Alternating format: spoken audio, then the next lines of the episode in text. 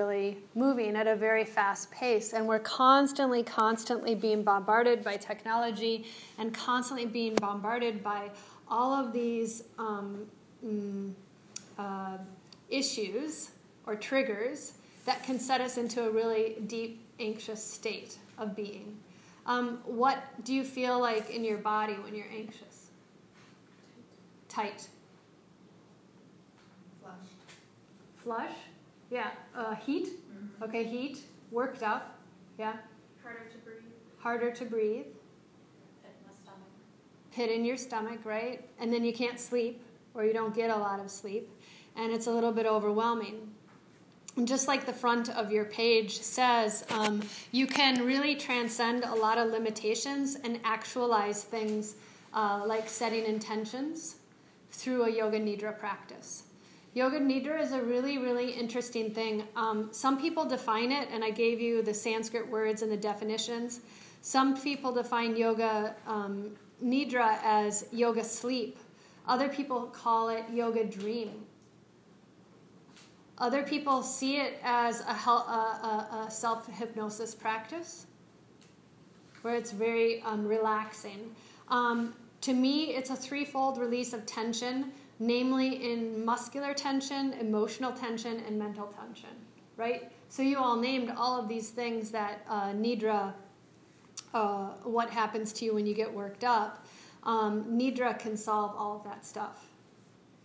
Um, does anybody ever have yogi tea? Yeah. Right? Okay, so my yogi tea said to me this morning that in every moment you should be what you ought to be.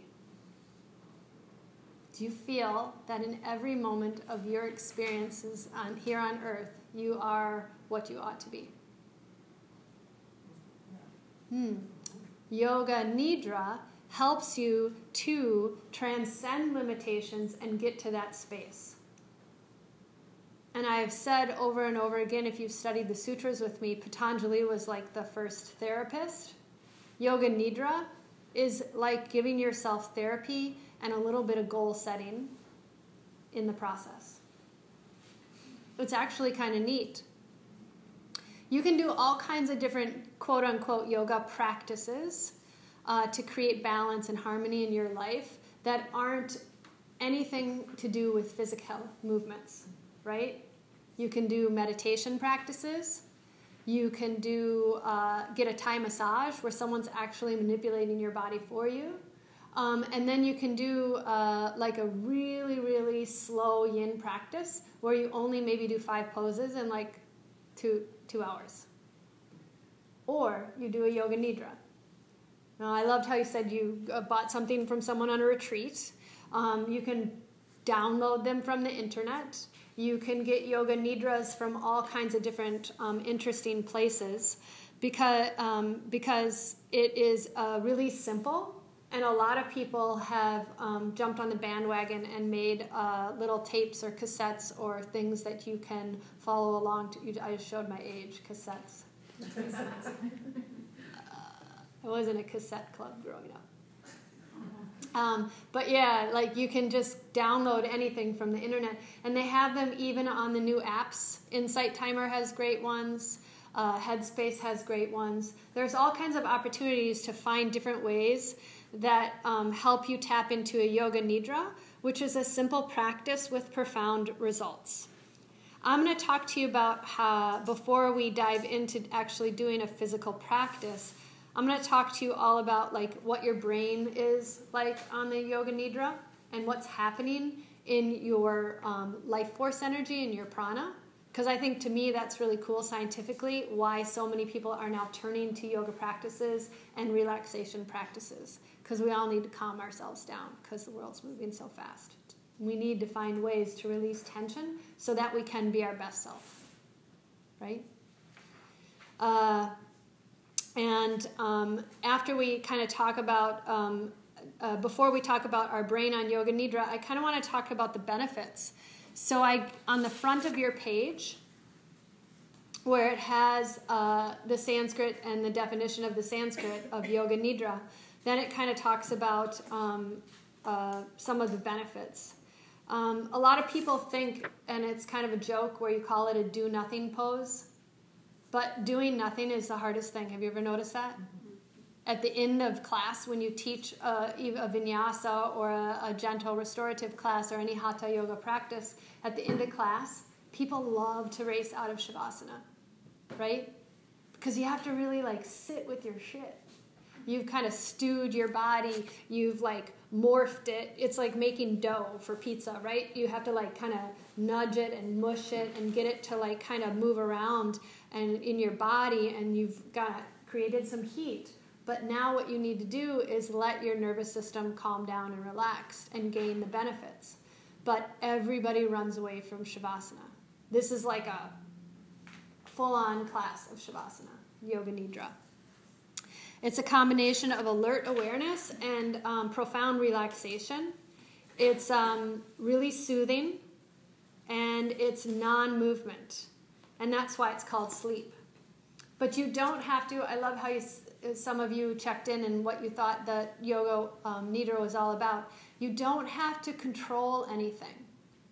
You just want to watch your breath. And that's a really huge thing, too, because we do, as we're in this age of technology, we are in very, um, a lot of ways, some of our tension and our muscle tension and our tension that we're holding is because we're trying to find something to control, right? But this is all about resting in digesting the breath so it nurtures your body versus trying to force something to happen. You might have one yoga nidra where it's like, oh my God, I saw like my guides and they were like telling me all this amazing stuff. And then like the next one could be like I fell asleep and I was snoring in class and the teacher had to hit my foot because I was the loudest one in there, right? And it'll happen. And that's what your body needs. But you're creating space between your ears so you have the blue sky mind in your heart so it can work properly. And you're giving your autonomic nervous system, and this is what I really want to talk to you about, time to start to actually properly function through a yoga nidra. Um, so you're, um, it's an easy practice, but it's actually challenging to get people to like be passionate about it because people don't want to admit that they need to relax. It's not the nature of a two four seven world we live in. Hmm? Um, we're tapping into our unconscious mind, and because you're not controlling anything, you, there's no way you can do a yoga nidra wrong. Just don't do it when you're driving your car or something like that. Yeah. Um, it's among the deepest possible states of relaxation while still maintaining full consciousness. And what's really interesting about it to me is you see that word there, prajna. It allows you to tap into, and we're going to talk about this when I kind of go through the yoga philosophy of it, it allows you to tap into your highest and pure form of wisdom, intelligence, and understanding. Our brain is really, really, really, really smart, and we haven't even like dipped our toe into our intelligence. But the cool thing about our breath, scientifically, if we can get a system called the R A S to start to activate and get your autonomic nervous system to work better, you actually become smarter by doing yoga sleep, yoga nidra. You actually become smarter when you learn how to use the breath, that conscious, active, diaphragmatic breath as a tool. It's really amazing. So prajna is a really beautiful word that is used a lot in like Kundalini practices or more um, esoteric practices or deeper um, philosophy of yoga. And um, it will reduce stress and create profound joy and connections within and without. What I love about the benefits is that as it's building um, happiness skills, optimism can be learned, right? We're conditioning ourselves to find optimism. Positivity. It's accessible. Anybody can do it. Do you have those friends who are always saying like, I don't want to do yoga because I don't want to put on those yoga pants? Or like, I can't touch my toes, so like, why should I go do yoga? Because how's it going to help me? I'm already tight, right? We're trying to kind of break those boundaries and make everything go, so yoga nidra is uh, mind expanding.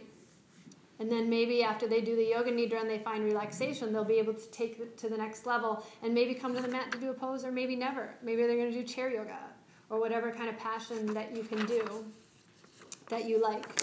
Because anything that you do mindfully truly is yoga. Anything that you're creating harmony and ease in your experience in this earth. Um, when you're in Yoga Nidra, you're fully attentive, which in turn helps you to improve your listening skills when you're not practicing a Yoga Nidra. Um, it allows uh, your body and mind to relax because of all that emotional, mental, and muscular tension that we carry around, so that you can sleep better, right? So that you don't ruminate on your thoughts, but you can like just kind of relax. And Yoga Nidra, one of them that you taught could be a visualization where you're taking them through a story, but another one could be totally breath-based where you're teaching them relaxation breath ratios, right? There's all kinds of different ways to spin it, and that's why we're going to talk about how to create them today.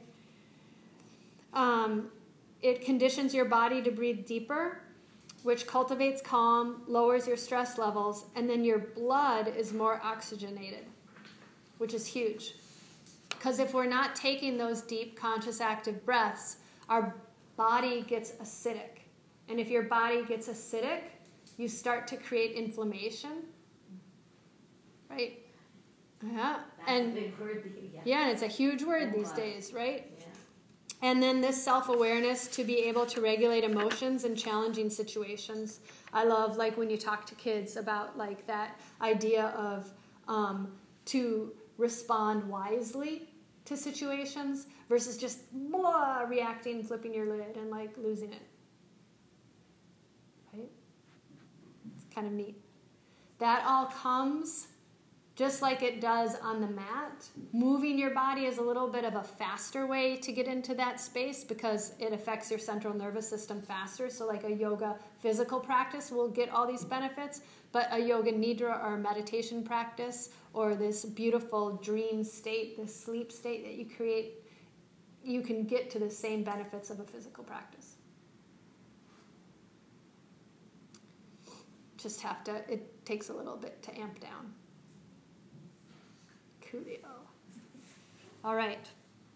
So as we start learning more and more about this power nap to empower yourself from within, um, does anybody ever hear of the word Sankalpa?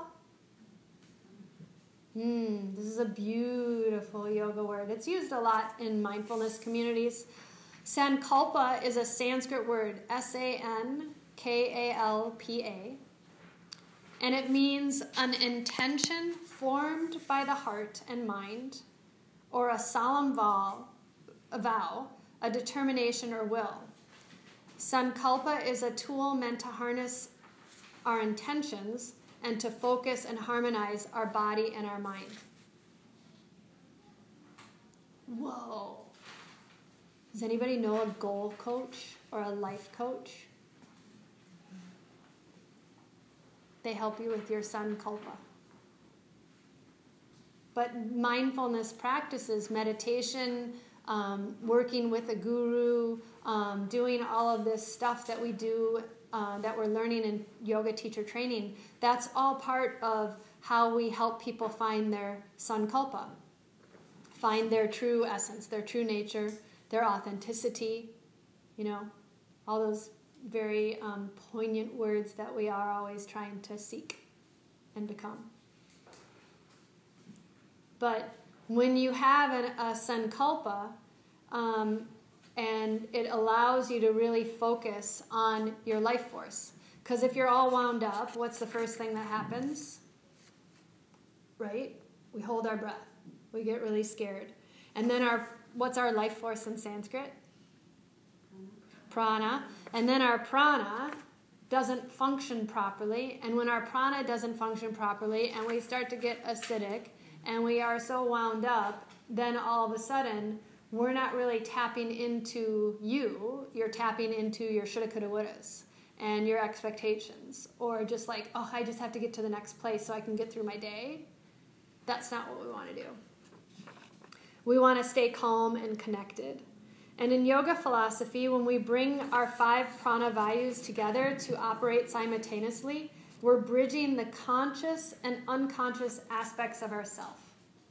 What is it on the eight-limb practice that allows us to blend those two together? We have Yama and Niyama, right? The do's and the don'ts, kind of the guidelines. And then we have asana, the physical practice. And then we have pranayama, right? And then we have pratyahara, which is like sense withdrawal. And then we have dhyana. So when we get to this space of the sixth sense, we start to have a mastery over our inner nature, right? Do you guys feel like you came in this room and you might have, did you have tech before or something? No? So you were running around today and then all of a sudden you're here. How many of you are yawning? Right? So you're pouring yourself the oxygen cocktail, the elixir of life. All of a sudden your body can kind of like rest in itself. Because you haven't given yourself a chance to do that all day long. And that's what a yoga nidra allows you to do. It's that guided visualization practice that allows you to tune back into the things that we lose when we're running here to and fro. Um, and in turn, this is teaching us resiliency.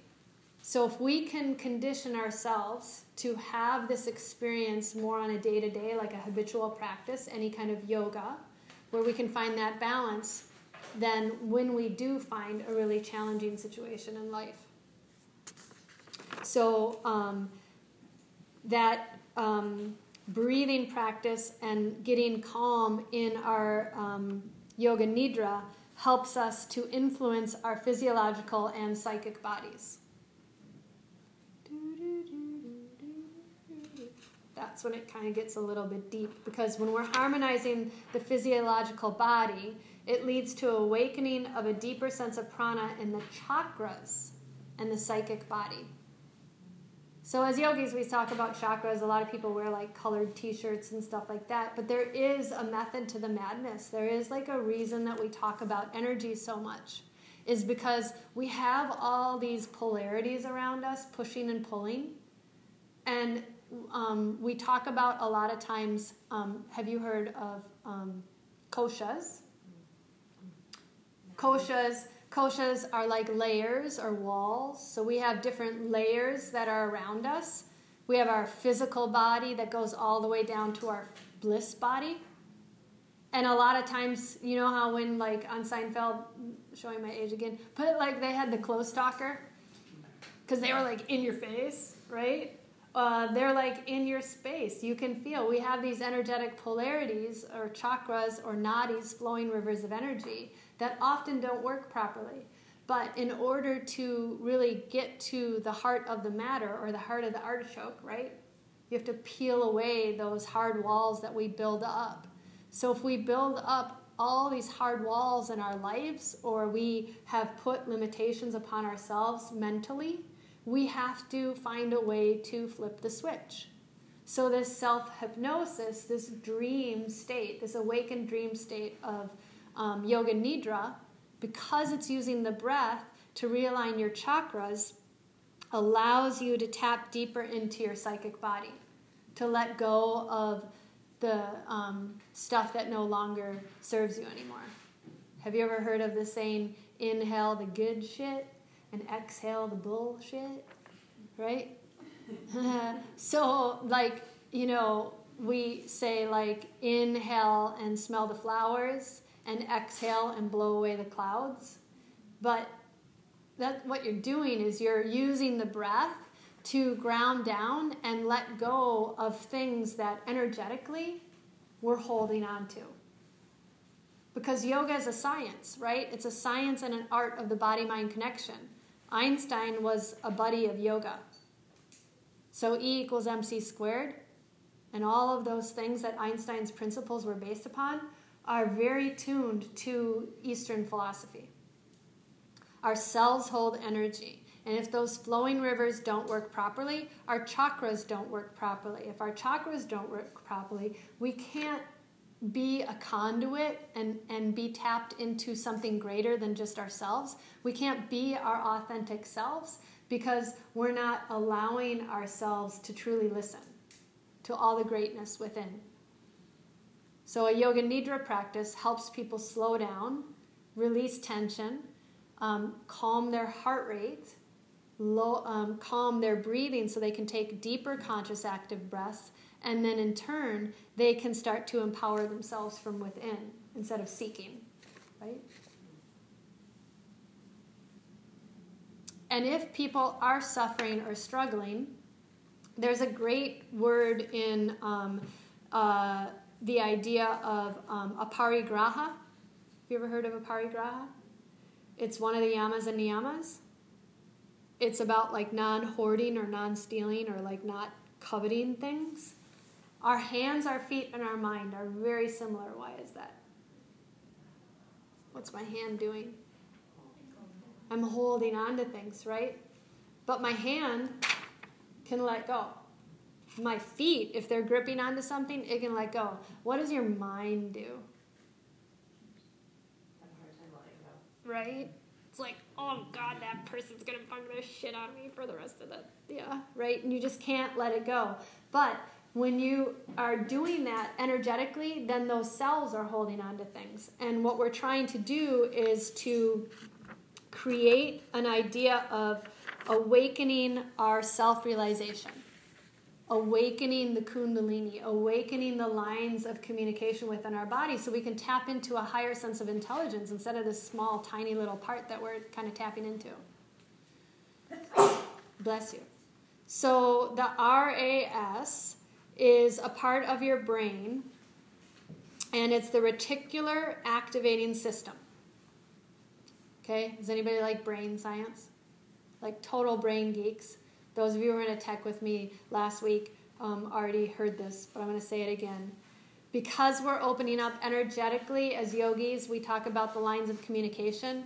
If you like saw your body now in science, we call it the nervous system. Now science is catching up with dot, um, what yogis had known over thousands of years ago about these seventy-two thousand plus meridian lines of energy in our system, um, which some people called sen lines.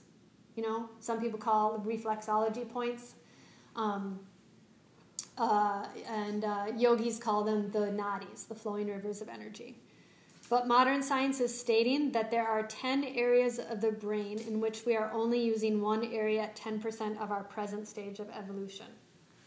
To use the other ninety percent involves a distribution of prana, and we know is our life force, to awaken these areas. The subconscious mind and its relationship to the conscious mind are dealt with in pranayama. The establishment of an interface between the conscious and subconscious minds in the area of the brain called the reticular activating system.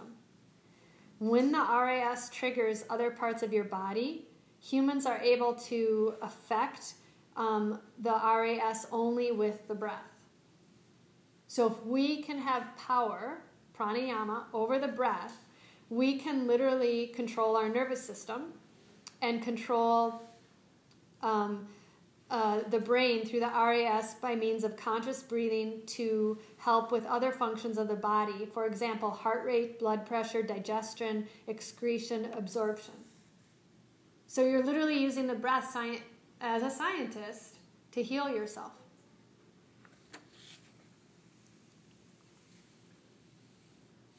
And then in turn, there's all these other cool things that start to happen. Um, you're you, kind of getting into your autonomic nervous system because you're balancing the parasympathetic and the sympathetic.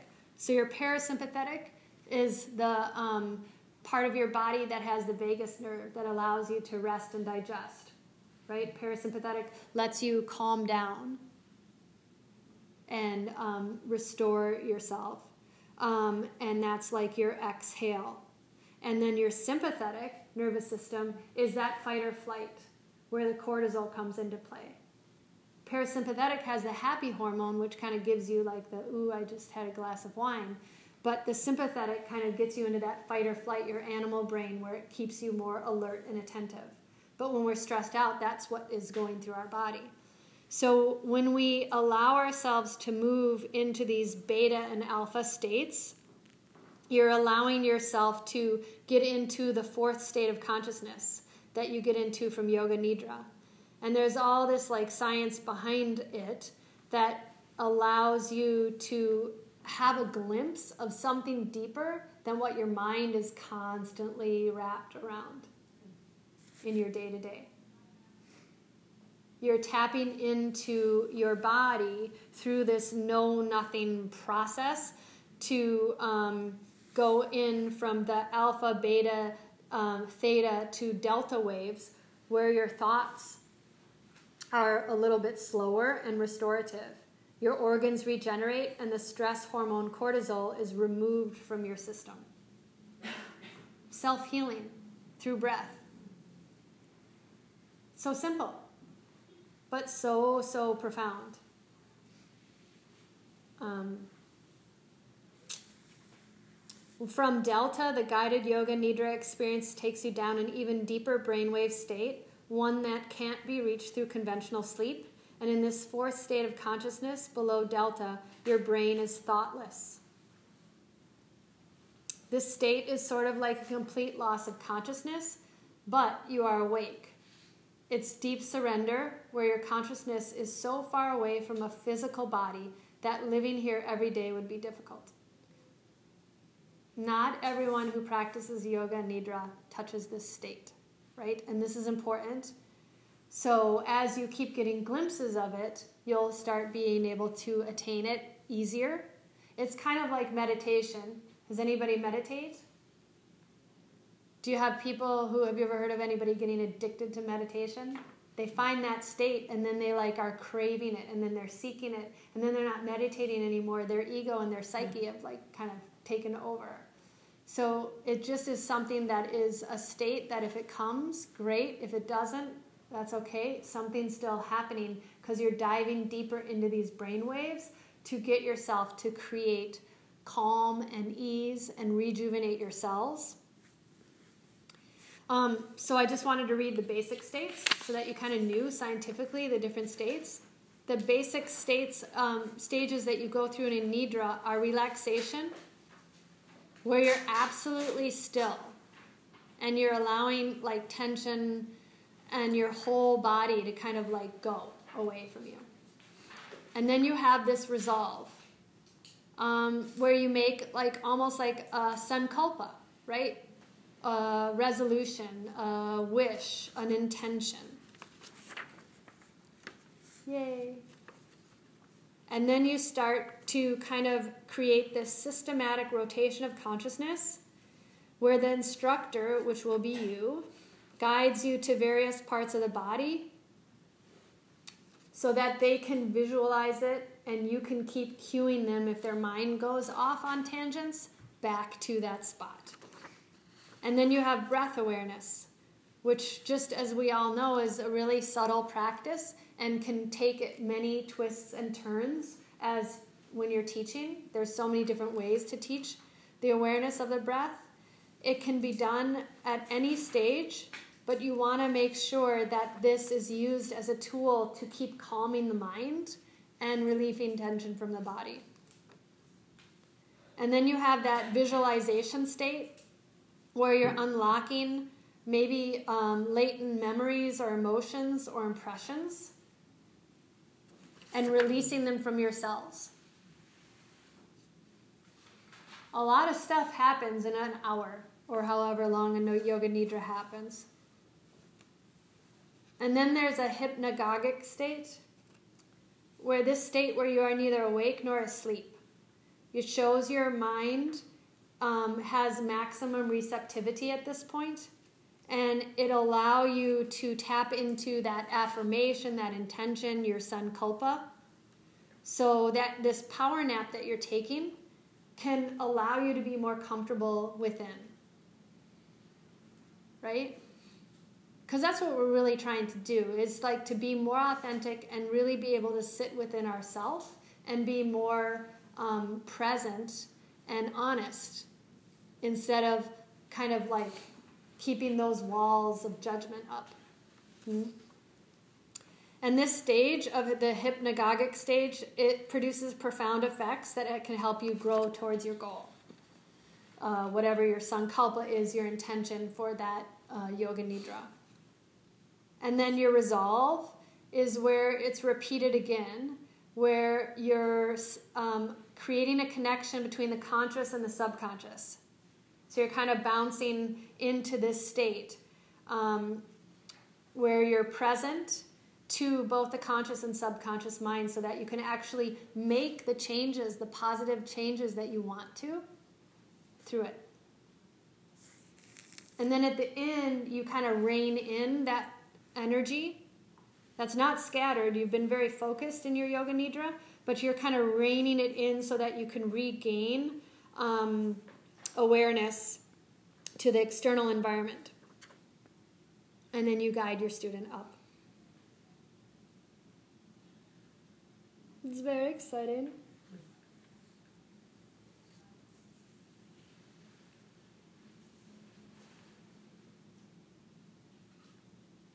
Um, what I think is kind of cool about a yoga nidra is that you have a pineal gland that is right between, you know, we talk about our third eye. Yes? Right? So that Ajna chakra is like in between the eyebrows, and that is your pineal gland. Um, and this gland is stimulated when you bring your attention there. And that um, studies have confirmed that the pineal gland hormone melatonin is a powerful agent for reducing stress. I know my niece takes the melatonin to, before going to bed. You know, she takes a little pill. Whether it's a placebo or not, she used to sleep horribly, and it actually helps her go to bed. And um, this is a powerful agent, melatonin, to reduce stress. And so then you're more restful, and then it boosts your immune system, which helps prevent illness and promotes healing. And for us that are middle age, it helps with um, slowing premature aging. Because a lot of people, um, just because they get so stressed out, they age faster. Last week, my ninety-two-year-old uncle walked a sixty-six-year-old man across the street. And the sixty-six-year-old man said to him, you know, I'm sixty-six. And my uncle just laughed. My uncle's standing straight up. And this man was like just having a hard time walking across the slippery street and was not in the best state of health. Yeah. So positivity, breath work, yoga nidra, your energetic practices, they all help you to find this amazing state of ease and slow down the aging process. As we do a yoga nidra, we're focusing on our sankalpa, which is our intention. intention awesome. And um, that'll uh, really be a great tool to help you harness your will, and it'll give you a focus as a teacher on how to create this. So, um, I gave you on the other side of the handout is a eleven-step process on how to um, kind of uh, create a yoga nidra so that you can write one yourself. And today I'm going to read a yoga nidra to you. We'll do an entry, a sankalpa, body scan, and then a little breath practice, and then wake up. Are you bored? No. No. What's the coolest thing so far about um, the idea of yoga nidra from what your perception of, was, of it was before you walked into class? Just how powerful it can be. Powerful? You yeah. can literally heal yourself. Mm-hmm. But you can get all the benefits of the physical practice through yoga nidra. Right. That when you really tap in and harness the prana, that life force helps you to tap into healing energetically. That's awesome. Yeah, the healing yourself. I have a daughter who has seizures. Mm. So it's like, oh, I wanted to, I had to find my way to streamline this and help her to look into it. Right. And there's a lot of um, uh, uh, doctors and the Western doctors who are now turning to Eastern philosophical and um, energetic practices to use in combination with what they learn in school. Well, yeah, when you mentioned the vagus nerve and mm-hmm. stuff, I'm like, oh, it's one of the ends. Yeah. Oh, yeah, for kids. Yeah, for kids, if kids or an adult is freaking out, to place an ice cube behind the um, nape of the neck, a little bit towards the left side, it, it uh, triggers the vagus nerve to go into a relaxation response. Mm-hmm. That's why, like, uh, Tony Robbins jumps into a cold bath in the morning, or, like, in Eastern cultures, uh, or, like, has anybody ever been to uh, Russia or, like, Prague, right? And they have those beautiful bathhouses, and they have the hot and the cold pools and stuff like that. I mean, you know, all this stuff that's like very ancient traditions. There was a mm, purpose for everything. Yeah. Um, tapping practices. There's so many amazing things that are coming out now to learn how to calm the vagus nerve. Mm-hmm. So we're going to practice our own little yoga nidra. Um, But uh, does anybody um, else have any um, epiphanies about this idea of uh, yoga nidra, this yoga sleep, this dream state? No? Well, I just think it's interesting about, you know, we use ten percent of our brain's capability. Mm-hmm. And, and I know this is really stupid, but when I was little, I remember going to the space place in Florida, uh-huh. and I wrote in my journal how we don't use our brain, you know, like our brain is so much more capable than we ever can imagine. Mm-hmm. Mm-hmm. So I just think that that's really interesting. Yeah, it's pretty fantastic. I read somewhere about some, I don't know, some famous writer or philosopher or something who, when he would sit kind of to take a nap, he would hold a handful of marbles or something, so the minute he was about to fall asleep. Oh, Thomas Edison and Einstein and uh, Frank Lloyd Wright does that. that yeah. They, yeah. Were the most creative or yeah. productive. And, and then they would never sleep. Every four hours they would take a power nap, and they would hold those in their hands. Just use that. Yep. Yeah, so they were always kind of in this, like, weird state. Yeah. About getting the teaching. So I know there's been a lot of like thirty minute ones. Mm-hmm.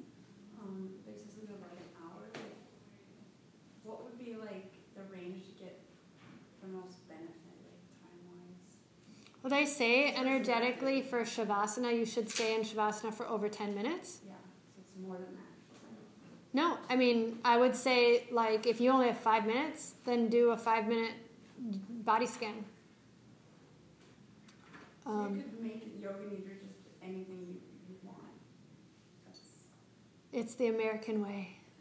Well, right. But yeah, I mean, I'm not going to limit you because I think that you should make it what you feel like. But a lot of things on the internet, they're like a half hour to an hour to, um, you know, you could do like a two hour practice.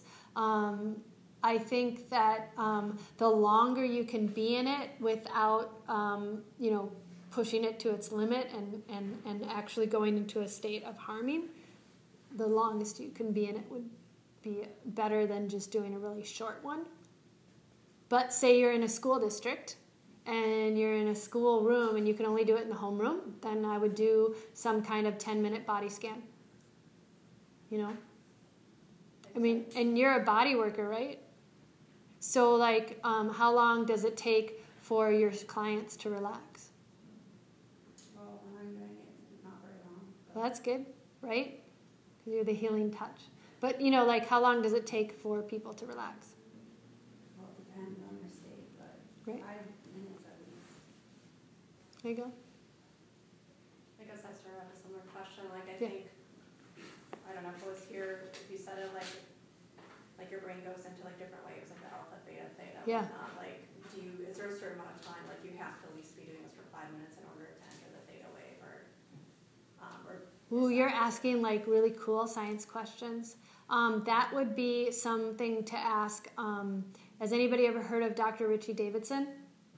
So he's uh, a famous yogi. Uh, um, he's a famous doctor who is sponsored by Bill Gates. He works in Madison, Wisconsin, and he's doing all this brain research on yogi, on monks who meditate, and he's scanning their brain waves in M R Is.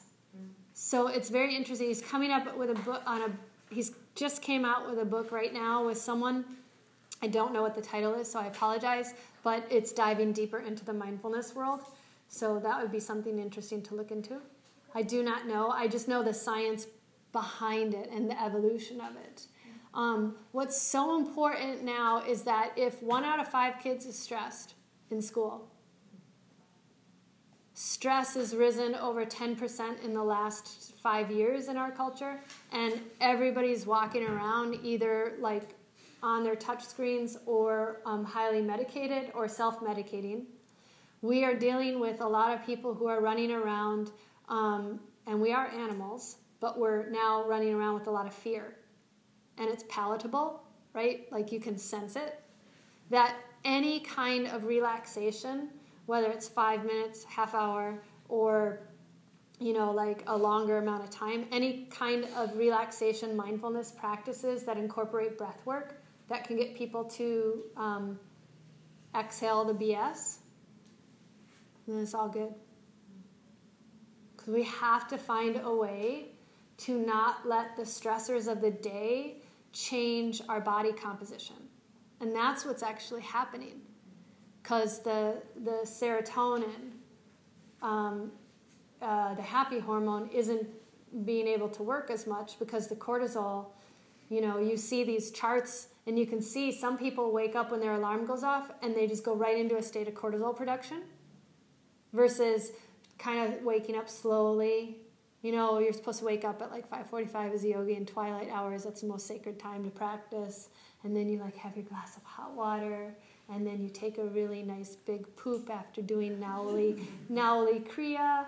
And then you have a really healthy breakfast. And it's only like, what, a little bit before seven.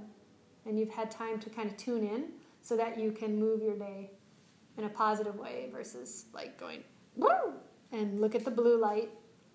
Read your news, go, oh shit, I have this meeting because something popped up, and then you're like peeing on the toilet and brushing your teeth at the same time. I don't know. I can give you all kinds of don'ts, right? That's what happens. So, I don't know. We're learning today about setting intentions or goals, right? Your sankalpa, and using that goal to weave and create a story to teach others how to calm down. But I'll go like this. What's the real reason you came to the yoga mat?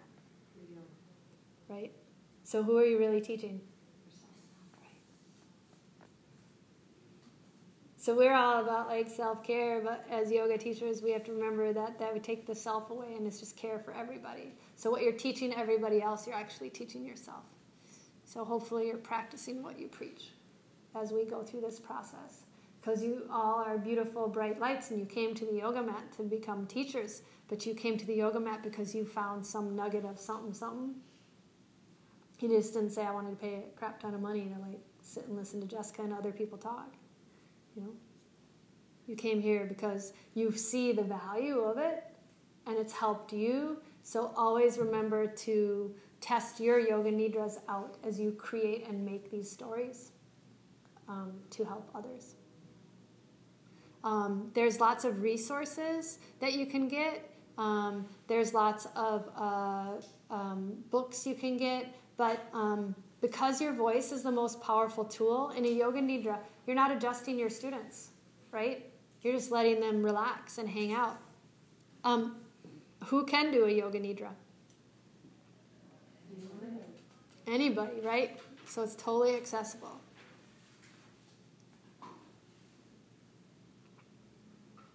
We're calm and connected, but we lose that somehow.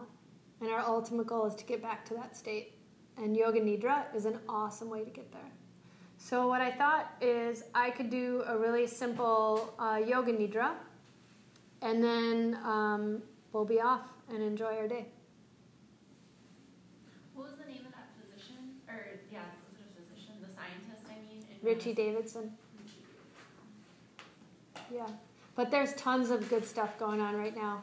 Um, look at the work of John Kabat-Zinn, or um, look at the work of some of the people who are, um, you know, in the meditation world.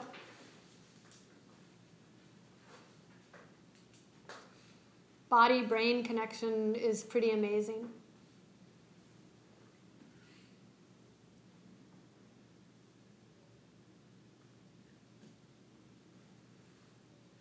And uh, science is really helping to put these practices into the forefront. It's kind of cool.